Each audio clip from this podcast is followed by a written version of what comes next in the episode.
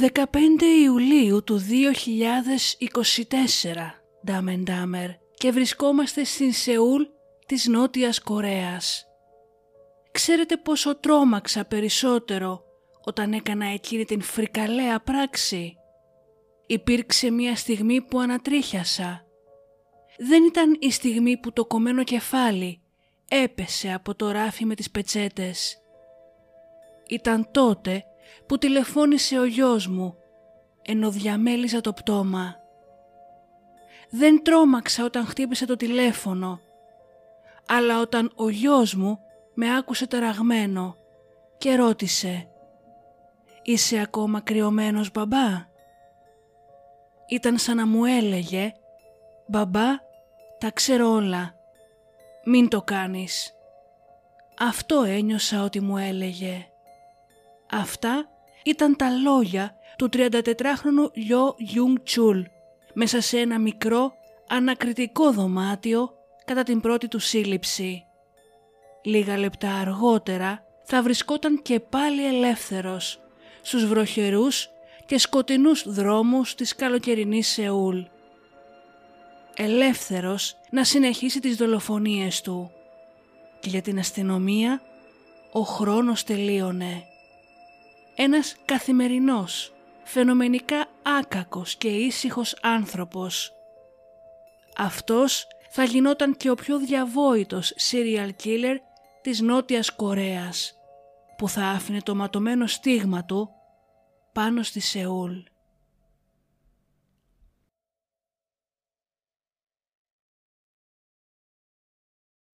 Καλώς ήρθατε στο True Crime αλλά ελληνικά.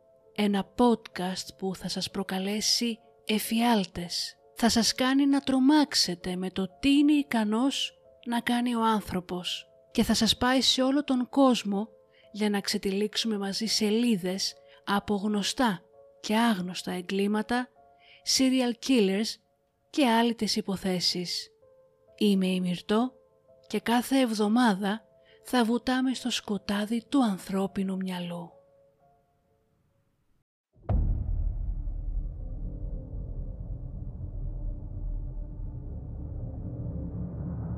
And that's where I cut her open when he told me to. Slave. There's no way around it. Primarily a sexual slave, but nonetheless a physical slave as well. I had no intention of hurting him. I, I couldn't find any way to eat And the you beat her to death with what? Uh, sledgehammer. We are all evil in some form or another.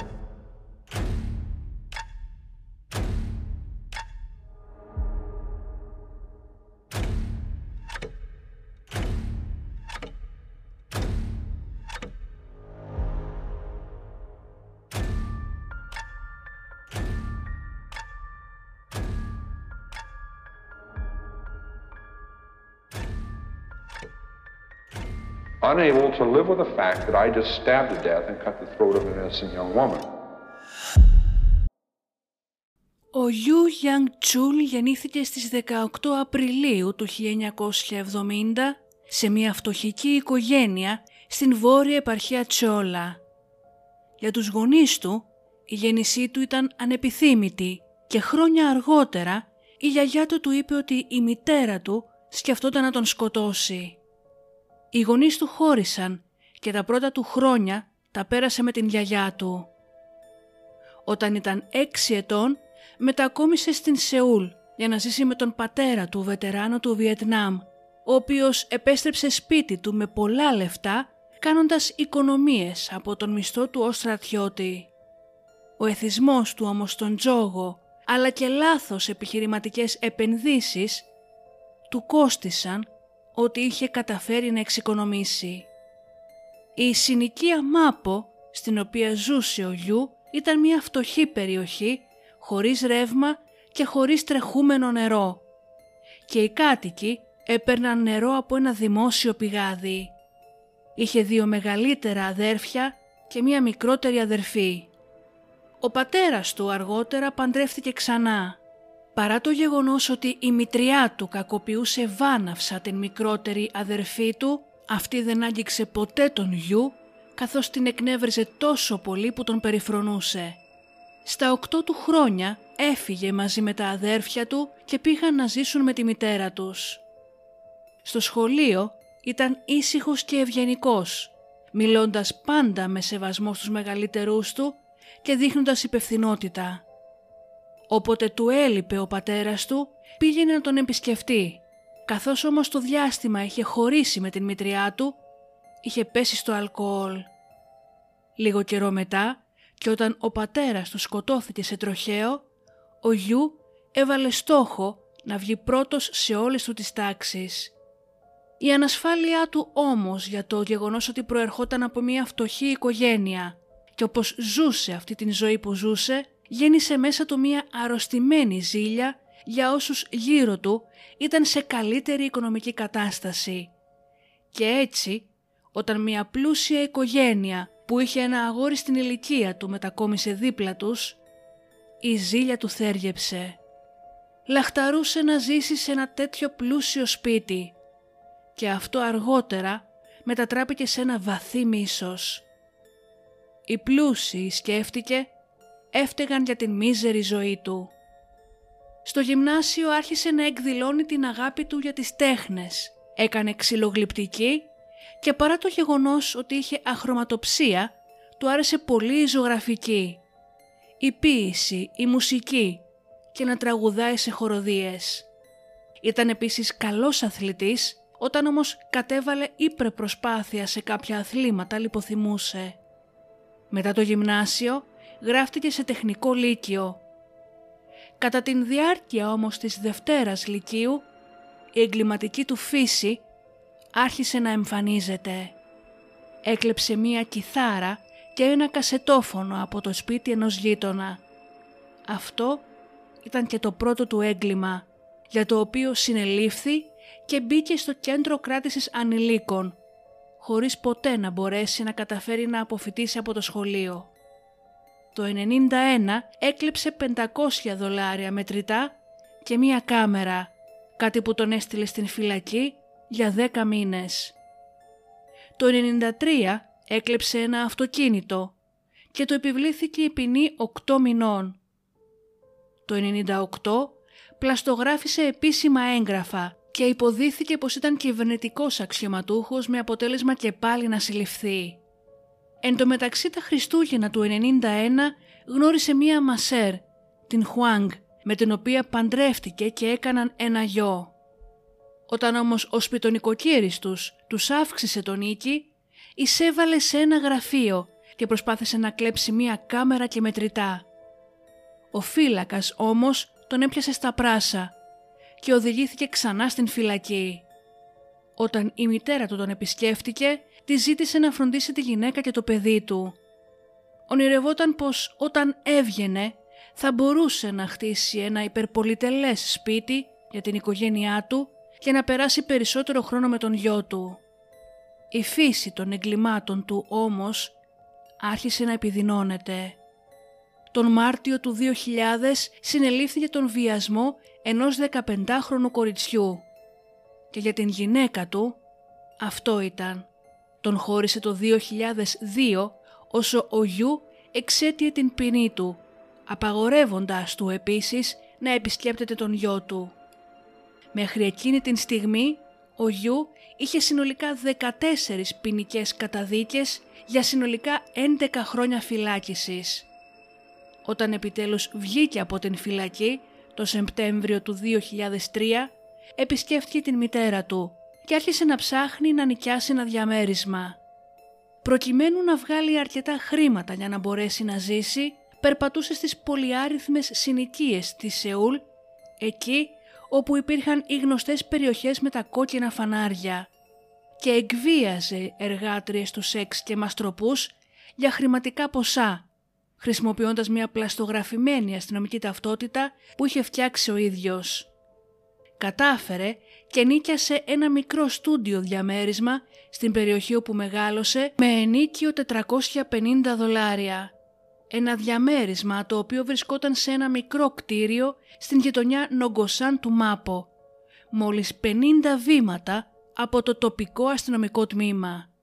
Στο μικρό αυτό διαμέρισμα έβλεπε πορνό στον προσωπικό του υπολογιστή. Στο σιρτάρι του είχε ταινίες όπως το Public Enemy, Very Bad Things και Normal Life. Στο κομοδίνο του κρατούσε ένα λεύκομα με αποκόμματα εφημερίδων από διάφορα παιχνίδια που ήθελε να αγοράσει στον γιο του. Διαφημίσεις για όπλα, τραγουδιστές της pop, σημειώσεις για αυτοκίνητα, υπολογιστές και μουσικό εξοπλισμό. Είχε επίσης ένα μπλοκ ζωγραφικής γεμάτο με σκίτσα γυναικείων γυμνών, πορτρέτα αλλά και με ιαπωνικά σχέδια μάγκα, κάτι στο οποίο ήταν πολύ ταλαντούχος. Κάποιος θα έλεγε συνηθισμένα σπιτικά ευρήματα. Όταν όμως έβγαινε από το διαμέρισμά του, μάζευε επαγγελματικές κάρτες που έβρισκε πεταμένες στον δρόμο. Οι κάρτες αυτές δεν ήταν απλές επαγγελματικές, αλλά κάρτες με ημίγυμνες φωτογραφίες εκδιδόμενων γυναικών με τα τηλέφωνά τους.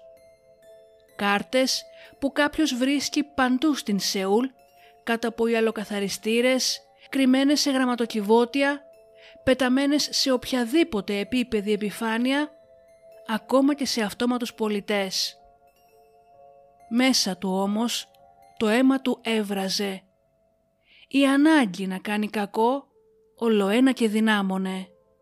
Το μίσος του για τις γυναίκες και για τους πλουσίους από ένα απλό και ήσυχο βουητό στο κεφάλι του μετατράπηκε σε καθημερινό κομπρεσέρ στο μυαλό του. Πίστευε πως όλες οι γυναίκες ήταν τσούλες και πως όλοι οι πλούσιοι έφταιγαν για την κακόμερη ζωή του. Κάτι όμως έπρεπε να κάνει για να εξωτερικεύσει αυτές τις πεπιθήσεις. Η πρώτη προτεραιότητα του Liu Yong-chul ήταν να μαζέψει αδέσποτα σκυλιά και να τα χτυπήσει μέχρι θανάτου, καθώς σύμφωνα με τον ίδιο τέτοιου είδους πρακτική θα τον προετοίμαζε για τις μετέπειτα δολοφονίες του. Η φυλακή αλλάζει τους ανθρώπους, άλλους για το καλύτερο και άλλους προς το χειρότερο. Ο Γιου Γιάνγκ Τσούλ ήταν εντελώς αλλαγμένος όταν αποφυλακίστηκε με την εγκληματική του νοοτροπία να έχει γυρίσει 180 μοίρες. Το τέρας ήταν έτοιμο να εμφανιστεί. Όσο ήταν μέσα στην φυλακή, είχε μελετήσει την ζωή και τα εγκλήματα του Τζόγκ Του Γιάνγκ, ενός άλλου κατά σειροήν δολοφόνου. Ο Τζόγκ στόχευε πλούσιες κατοικίες και αν κάποιος βρισκόταν στο σπίτι, τον μαχαίρωνε μέχρι θανάτου, χωρίς να αφήσει μάρτυρες. Κατά την διάρκεια της δολοφονικής του δράσης, κράτησε μία γυναίκα όμοιρο για λίτρα, λίστεψε 13 σπίτια και σκότωσε 9 ανθρώπους, μερικοί από αυτούς ηλικιωμένοι. Ο Τζούγκ ήταν 31 ετών όταν άρχισε την δεκάμενη φωνική του καριέρα και την ξεκίνησε μόλις αποφυλακίστηκε. Ακολουθώντας το παράδειγμά του, ο Γιου ένιωθε ότι οι πλούσιοι έφταιγαν για όλα όσα δεν πήγαιναν καλά στην κοινωνία και πως αυτοί έφταιγαν για την δυστυχία του. Αποφάσισε πως θα τους σκότωνε όπως είχε κάνει και με τα σκυλιά. Το όπλο της επιλογής του ήταν ένα μεταποιημένο σφυρί, φτιαγμένο να χωράει τέλεια στην χούφτα του. Ένα μαχαίρι και γάντια. Το πλήρωμα του χρόνου είχε ήδη φτάσει. Στις 24 Σεπτεμβρίου του 2003 εισέβαλε στο σπίτι ενός πλούσιου ζευγαριού στην περιοχή Σιν Σαντόγκ.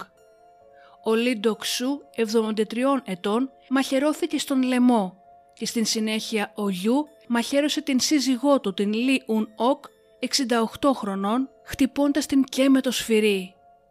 Πριν φύγει από την σκηνή του εγκλήματος, σκούπισε τα πάντα και σκηνοθέτησε τον χώρο για να μοιάζει με δολοφονία μετά ληστείας, ανοίγοντας την ντουλάπα και τα σιρτάρια του ζευγαριού, χωρίς όμως να πάρει τίποτα. Στην συνέχεια κλείδωσε την εξώπορτα και βγήκε από την κεντρική πύλη. Συνειδητοποίησε όμως ότι άφησε πίσω το μαχαίρι του, έτσι έσπασε το πόμολο, ακολούθησε την ίδια διαδρομή που είχε κάνει αρχικά μέσα στο σπίτι και πήρε το μαχαίρι. Η αστυνομία βρήκε αποτυπώματα παπουτσιών στην σκηνή αυτή που τελικά θα συνδέονταν με τους επόμενους φόνους του. Στις 9 Οκτωβρίου εισέβαλε σε ένα σπίτι στην περιοχή Γκουτζιντόγκ γύρω στις 10.40 το πρωί. Έπεσε πρώτα πάνω στην γιαγιά της οικογένειας, την 85χρονη Μο Κάνγκ, της οποίας διέλυσε το κεφάλι με το σφυρί του και την μαχαίρωσε πάνω από 15 φορές. Όταν η σύζυγος του ιδιοκτήτη του σπιτιού, η 60χρονη Λι Μο, κατέβηκε τις σκάλες και την σκηνή, ο Γιου την απείλησε και την έβαλε να κάτσει στον καναπέ, ρωτώντας την ποιος ήταν στον πάνω όροφο. Όταν εκείνη απάντησε ο άντρας και ο γιος της, ο γιου της είπε να σκύψει το κεφάλι.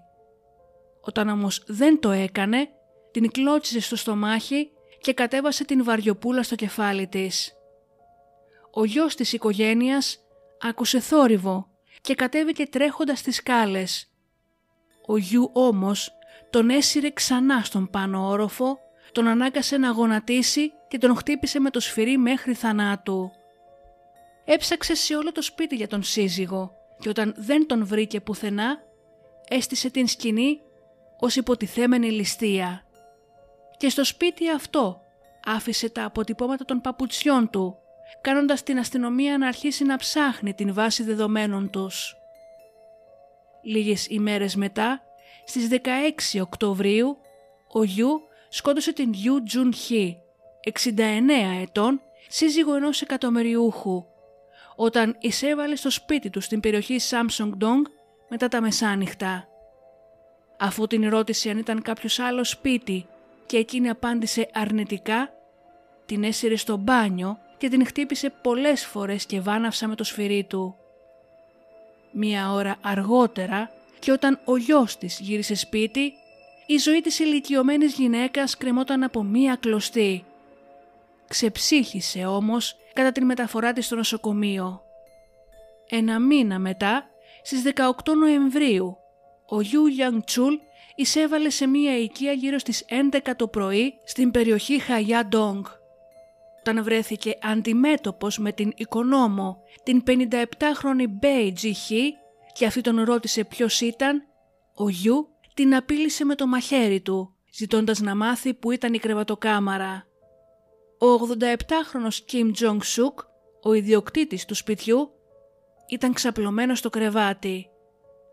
Ο Γιου έλειωσε το κεφάλι του με την βαριοπούλα. Εν τω μεταξύ η οικονόμος εκείνη την ημέρα φρόντιζε το εγγόνι της οικογένειας και προσπαθούσε να κρατήσει το μωρό ασφαλές. Ωστόσο ο Γιου της πήρε με την βία το παιδί, το έβαλε στον καναπέ και το σκέπασε σφιχτά με μια κουβέρτα για να πνίξει τις κραυγές του. Στην συνέχεια επέστρεψε στην κραβατοκάμαρα όπου σφυροκόπησε μέχρι θανάτου την οικονόμο. Όπως ήταν πλέον το μόντους operandi του, σκηνοθέτησε την σκηνή ως ληστεία, προσπαθώντας να ανοίξει το χρηματοκιβώτιο με μία αξίνα και ένα ψαλίδι κλαδέματος. Κατά την διάρκεια της προσπάθειάς του αυτής, έκοψε το δεξί μεσαίο δάκτυλό του και για να καταστρέψει οποιοδήποτε πιθανό στοιχείο DNA, έκαψε το σπίτι, βάζοντας φωτιά σε εφημερίδες και ρούχα που είχε σκορπίσει γύρω από την οικονόμο. Στάθηκε για λίγο έξω από το σπίτι, περιμένοντας να το δει να καίγεται, αλλά το μετάνιωσε και έφυγε. Η φωτιά κατέστρεψε τα πτώματα και την κρεωτοκάμαρα του πρώτου ορόφου, ευτυχώς όμως το μωρό σώθηκε.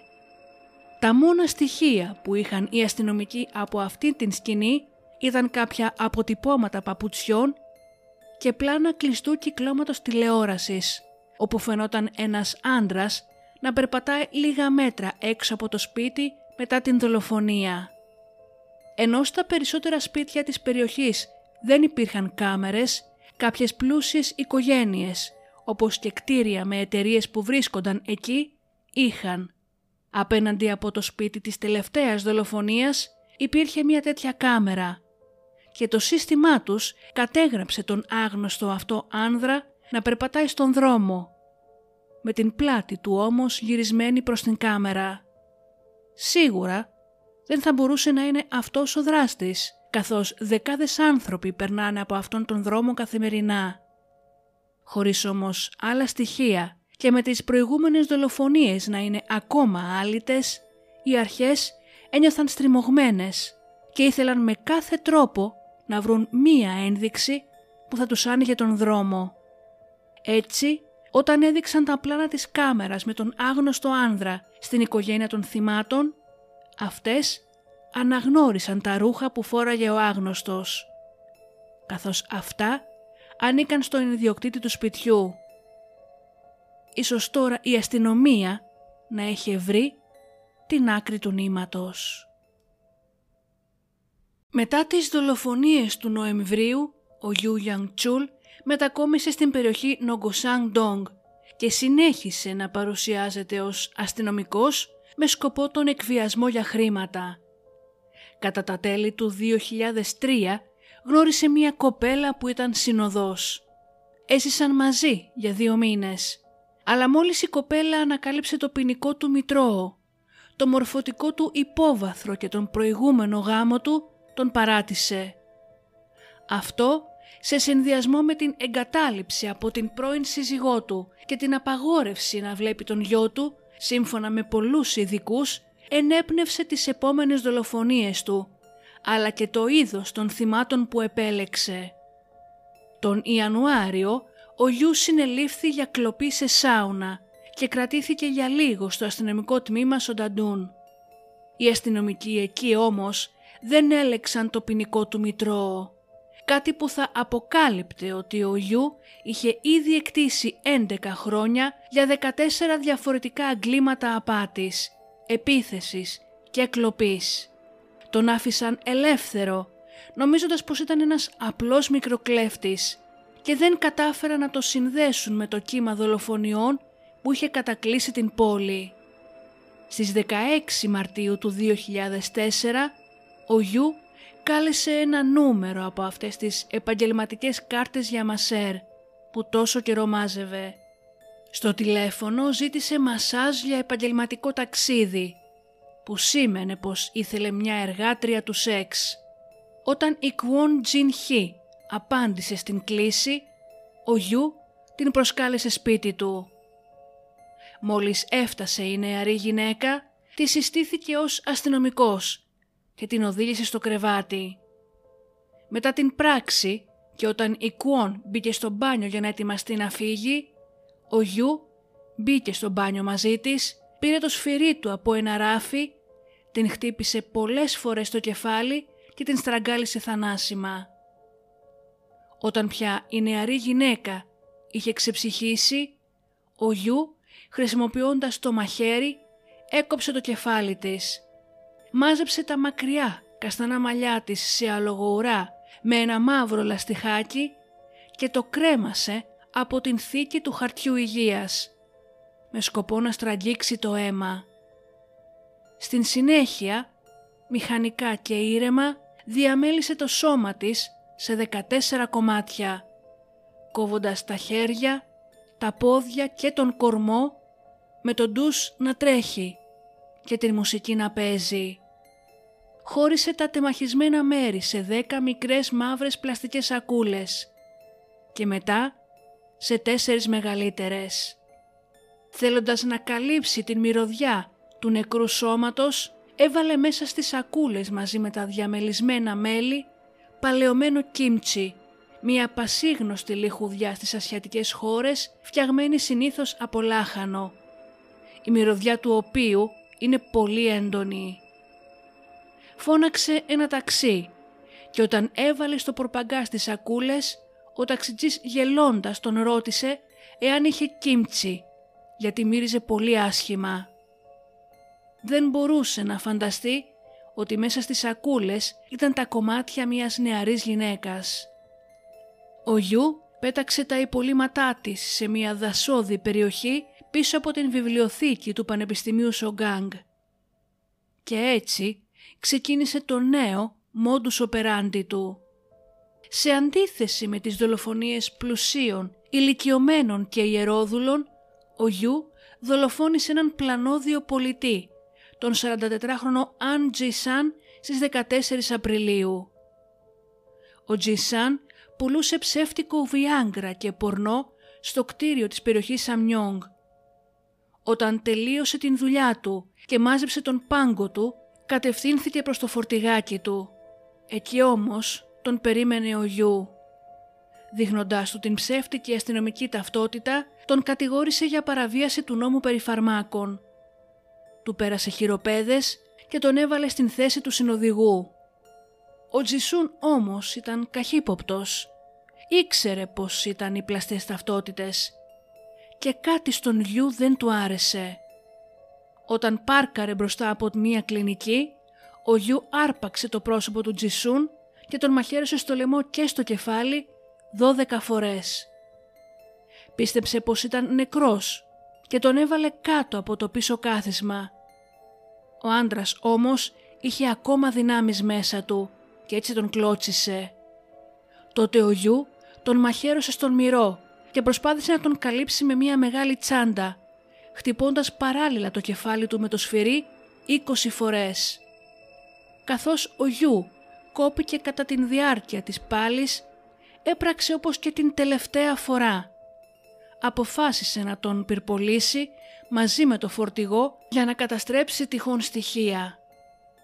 Τοποθέτησε εφημερίδες και ρούχα γύρω από τον άντρα και πήγε στο διαμέρισμά του για να πληθεί και να αλλάξει ρούχα. Μετά από λίγη ώρα γύρισε, πάρκαρε σε ένα πάρκινγκ που βρισκόταν ακριβώς δίπλα, ήταν ανάμεσα σε δύο βιτιοφόρα και προσπάθησε βάζοντας φωτιά να προκαλέσει έκρηξη που όμως δεν έγινε. Παρόλα αυτά, η φωτιά έκαψε ολοσχερό στο φορτηγάκι και το πτώμα. Η συγκεκριμένη δολοφονία άφησε την οικογένεια του θύματος συντετριμένη. Δύο αδέρφια του Τζι Σαν αυτοκτόνησαν και ο τρίτος αδερφός μετά από πολλαπλές απόπειρες αυτοκτονίας πλέον ζει με ψυχιατρική θεραπεία. Ο Γιου Γιάνγκ Τσουλ δεν είχε πλέον σταματημό. Το μίσος του για τις γυναίκες είχε πάρει διαστάσεις πυρκαγιάς και ο σκοπός του ήταν να δολοφονήσει όσες περισσότερες μπορούσε.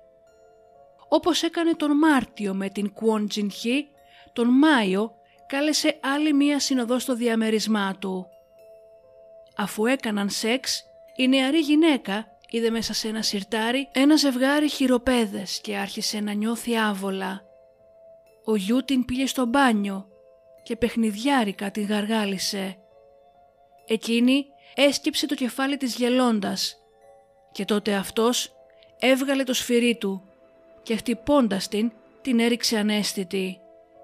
Όπως φάνηκε και με τις υπόλοιπες δολοφονίες που ακολούθησαν, προτιμούσε να χτυπάει τις νεαρές γυναίκες από ψηλά, με το θύμα του να γονατίζει ή να σκύβει και επομένως να βρίσκεται σε ευάλωτη θέση. Στην συνέχεια αποκεφάλισε την νεαρή με το μαχαίρι του μέσα στο μπάνιο, όσο αυτή ήταν ακόμα ζωντανή. Διαμέλισε το σώμα της σε 16 με 18 κομμάτια. Έξισε τα δάχτυλά της με το μαχαίρι, ώστε να μην μείνει κανένα αποτύπωμα. Έκοψε κάποιο από αυτά με το ψαλίδι και τα έριξε στην τουαλέτα.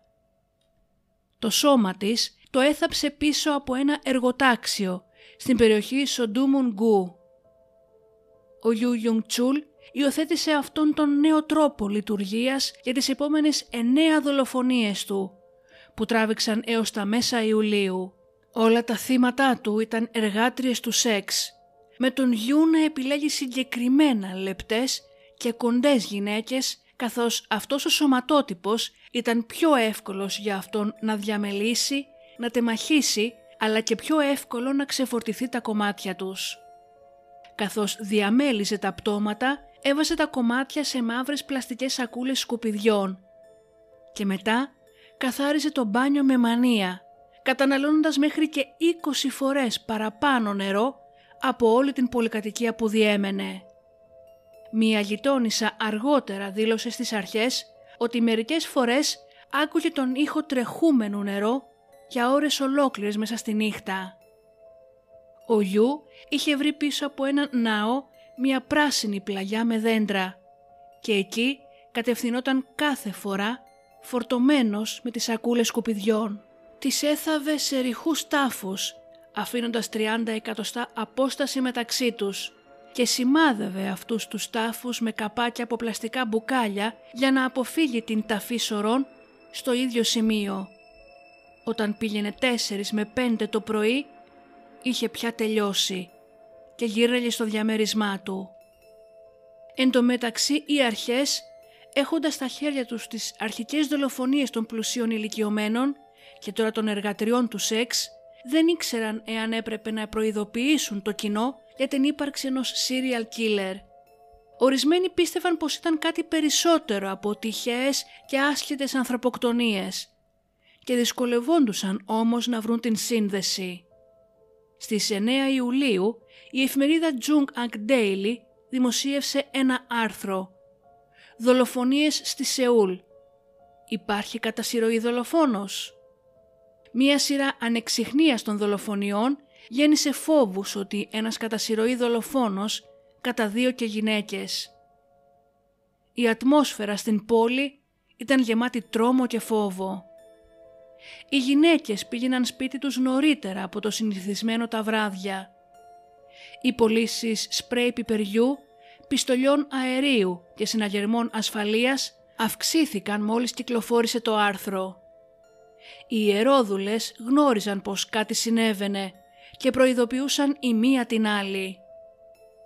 Η αστυνομία παραδέχτηκε πως δεν είχαν πολλά να συνεχίσουν, επικαλούμενη έλλειψη αποδεικτικών στοιχείων ή μαρτύρων. Στο κλίμα φόβου που κυριαρχούσε στην πόλη προσθέθηκε και ένα ειδησιογραφικό ντοκιμαντέρ για τις δολοφονίες αυτές. Μετά την προβολή του, τα φόρουμ στο διαδίκτυο πλημμύρισαν από κουτσομπολιά και φήμες, όπως οι γυναίκες πρέπει να αποφεύγουν να φορούν κόκκινα ή λευκά τις βροχερές ημέρες ή να βγαίνουν έξω τις πέμπτες, συνθήκες και ημέρες κατά τις οποίες γινόντουσαν συνήθως οι δολοφονίες. Ο αριθμός των πτωμάτων αυξανόταν και η αστυνομία δεν ήξερε τι να κάνει. Μόλις δύο ημέρες μετά την τελευταία του δολοφονία, ο Γιου συνελήφθη στις 15 Ιουλίου του 2004. Για να αποφύγει να δημιουργήσει υποψίες, καλούσε κάθε φορά τα τηλέφωνα αυτών των επιχειρήσεων πορνείας, αλλά με διαφορετικά ονόματα. Διαφορετικά ονόματα. Αλλά στην πραγματικότητα, όλες αυτές οι επιχειρήσεις ανήκαν στον ίδιο μαστροπό, τον κύριο Νο, ο οποίος προκάλεψε και την σύλληψη του γιου. Ο κύριος Νο, όπως λεγόταν, θεώρησε περίεργο που μία νεαρή γυναίκα που δούλευε για αυτόν είχε πάει σε ένα τέτοιο ραντεβού και από τότε δεν είχε νέα της. Έτσι σκέφτηκε ότι μπορεί να έχει απαχθεί.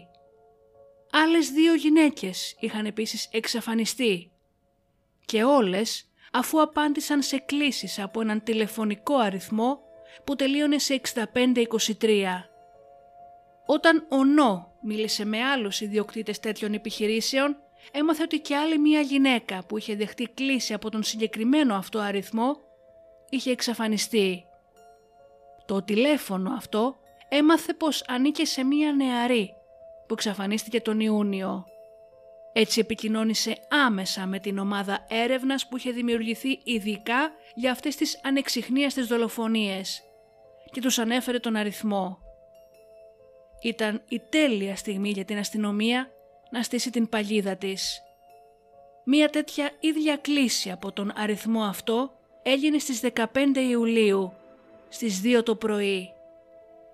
Ο άγνωστος άντρας έδωσε ραντεβού με την εργάτρια του σεξ έξω από ένα εμπορικό κέντρο. Και τότε ο Νό επικοινώνησε και με συναδέλφους του αλλά και με έναν detective. Ο detective μαζί με κάποιους άλλους έβαλαν την νεαρή αυτή γυναίκα σε ένα ταξί και την ακολούθησαν έως το μέρος που είχε κλειστεί η συνάντηση με τον άγνωστο άντρα. Όταν έφτασαν, οι αστυνομικοί κρύφτηκαν και περίμεναν να δουν τι θα γίνει. Όταν όμως είδαν την νεαρή να τρέχει προς το μέρος τους, αυτή τους είπε ότι ο γιού της παραπονέθηκε επειδή ήταν πολύ ψηλή και κάλεσε μια άλλη. Η άλλη εργάτρια ευτυχώς ήταν στα μέτρα του και της είπε να συναντηθούν στο δρομάκι πίσω από το Grand Mart. Όταν ο Γιου εμφανίστηκε, οι αστυνομικοί βγήκαν από την κρυψώνα τους και άρχισαν να τον ψάχνουν. Αυτός όμως κάτι μασούλαγε. Στο στόμα του είχε τις κάρτες με τα τηλέφωνα και προσπαθούσε να τις εξαφανίσει. Ξαφνικά όμως από την τσέπη του έπεσε το κινητό του τηλέφωνο. Ήταν το κομμάτι του πάζλ που έλειπε. Τα τελευταία ψηφία του τηλεφώνου ήταν 65-23 και αμέσως του έβαλαν χειροπέδες. Ο Γιου Γιάνγκ Τσούλ μεταφέρθηκε στην Μητροπολιτική Αστυνομική Υπηρεσία της Σεούλ και αντιμετωπίστηκε αρχικά ως κλέφτης λόγω της έλλειψης στοιχείου για τους φόνους. Οι άντρες που βοήθησαν στην σύλληψή του συνέβαλαν σημαντικά στην έρευνα και επαλήθευσαν το ιστορικό της αστυνομικής πλαστοπροσωπείας του γιου. Μία από τις επικρίσεις για τον τρόπο χειρισμού της υπόθεσης αφορούσε την έλλειψη επικοινωνίας μεταξύ των αστυνομικών τμήματων. Συνήθως τα τμήματα ασχολούνταν με τις δικές τους περιφέρειες και δεν ενημέρωναν άλλες περιφέρειες ή δεν συνεργάζονταν μαζί τους. Επομένως οι υποθέσεις δεν συνδέονταν εύκολα εξαιτίας αυτού. Επίσης δημοσιοποιούσαν τα εγκλήματα μόνο και αφού τα έλυναν προκειμένου να μεγιστοποιήσουν τις πιθανότητες για προαγωγή των detective. Η κορεατική αστυνομία επίσης βασιζόταν σε μεγάλο βαθμό σε ομολογίες παρά σε ιατροδικαστικά στοιχεία. Αυτά τα προβλήματα, σε συνδυασμό με την έλλειψη αποδεκτικών στοιχείων, έκαναν την επίλυση αυτής της υπόθεσης πολύ πιο δύσκολη. Και στο τέλος, η σύλληψη του γιου έγινε κυρίως χάρη στον ιδιοκτήτη των υπηρεσιών πορνείας. Πέρα αυτών των δυσκολιών και η επαγγελματική συμπεριφορά της αστυνομίας δεν ήταν και ό,τι καλύτερο. Μόλις συνελήφθη, ο Γιούνγκ Τσουλ προσποιήθηκε μία κρίση επιληψίας και κατάφερε να δραπετεύσει για 12 ώρες προτού συλληφθεί για δεύτερη φορά. Και τότε, όταν βρέθηκε ξανά στο αστυνομικό τμήμα, ομολόγησε όλα τα εγκλήματά του και συμφώνησε να δείξει στους αστυνομικούς τους χώρους ταφής όλων των θυμάτων. Ο Γιου Γιάνγκ Τσούλ εμφανίστηκε για πρώτη φορά στο δικαστήριο στις 6 Σεπτεμβρίου του 2024 και κατηγορήθηκε συνολικά για 21 δολοφονίες. Μπορεί να ζήτησε συγνώμη από τις οικογένειες των θυμάτων, δήλωσε όμως ψυχρά ότι δεν είχε καμία πρόθεση να σταματήσει να σκοτώνει. Στις 13 Δεκεμβρίου κρίθηκε ένοχος για 20 κατηγορίες για φόνο και καταδικάστηκε σε θάνατο. Βρίσκεται τώρα στο κέντρο κράτησης της Σεούλ, ένας από 60 συνολικά θανατοποιητές. Η τελευταία εκτέλεση έγινε το 1997 και τον επόμενο χρόνο θεσπίστηκε ένα μορατόριουμ, πράγμα που σημαίνει πως δεν έχουν γίνει άλλες εκτελέσεις από τότε. Είναι ενδιαφέρον το γεγονός ότι υπήρξε πολλή συζήτηση γύρω από την κατάργηση της θανατικής ποινής στην Νότια Κορέα πριν από την σύλληψη του γιου. Αλλά μετά την δημοσιοποίηση των εγκλημάτων του, η κοινή γνώμη τάθηκε υπέρ της θανατικής ποινής. Έτσι, ενώ η θανατική ποινή επιτρέπεται ακόμα και εξακολουθεί να δίνεται ως ποινή καταδίκης, μέχρι και αυτή τη στιγμή δεν εκτελείται. Το κορεάτικο ρήμα «μαλκτά» μεταφράζεται ως «ξεκαθαρίζω», «ανανεώνω» ή «καθαρίζω». Αυτός ήταν ο λόγος που έδωσε ο Γιου όταν τον ρώτησαν γιατί έφαγε τα σηκώτια από τέσσερα από τα θύματα του. Ο ίδιος είπε «Έκανε το μυαλό και το σώμα μου να ανανεωθούν».